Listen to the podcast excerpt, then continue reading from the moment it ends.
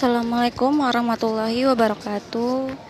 Ya, eh, sebelum kita mulai, kita kenalan dulu ya.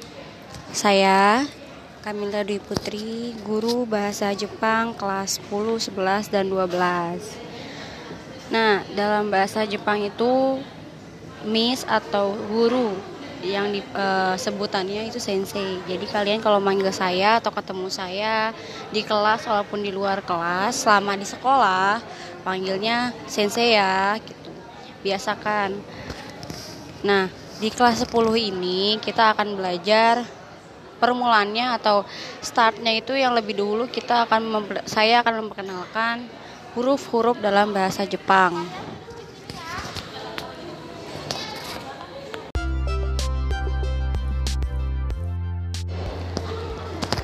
Assalamualaikum warahmatullahi wabarakatuh.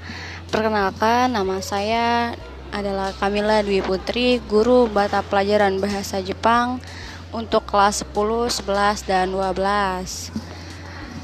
Dalam bahasa Jepang, guru atau miss atau pengajar biasa dipanggil atau sebutannya adalah sensei. Jadi, selama mata pelajaran saya berlangsung, atau kalian ketemu saya atau mau nyapa saya, kalian manggilnya sensei ya.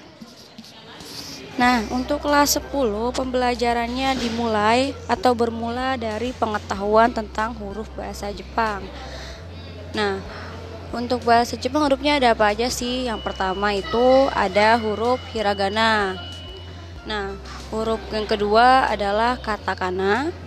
Huruf yang ketiga itu kanji dan yang keempat adalah romaji. Saya kenalin ya satu-satu. Nah, untuk hiragana ini adalah huruf-huruf atau kata-kata yang hanya ada dalam lingkup negara Jepang. Misalkan namanya orang Jepang, benda-benda yang hanya ada di Jepang, pokoknya yang ada di dalam negara Jepang. Nah, selain di luar Jepang, atau misalnya nama saya nih nama saya Kamila tapi saya adalah orang Indonesia. Jadi itu bukan dari Jepang dong. Nah itu bukan pakai huruf hiragana.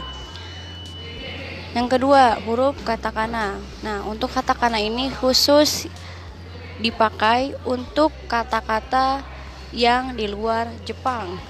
Misalnya kayak tadi nama saya nama saya Kamila ditulis dalam bahasa Jepang itu menggunakan huruf katakana karena saya orang Indonesia. Nama saya nama Indonesia. Untuk contoh yang kedua adalah misalkan kata serapan dari bahasa Inggris. Nah, ada kata-kata bahasa Inggris yang tetap ber, e, tetap diucap seperti bahasa Inggris tapi dituliskan dengan huruf katakana. Yang ketiga itu ada huruf kanji. Nah, kanji sendiri itu simbol. Jadi misalkan oh kanji sungai. Jadi hanya satu satu simbol atau satu huruf saja yang tertulis. Nah tapi ada beberapa beberapa goresan.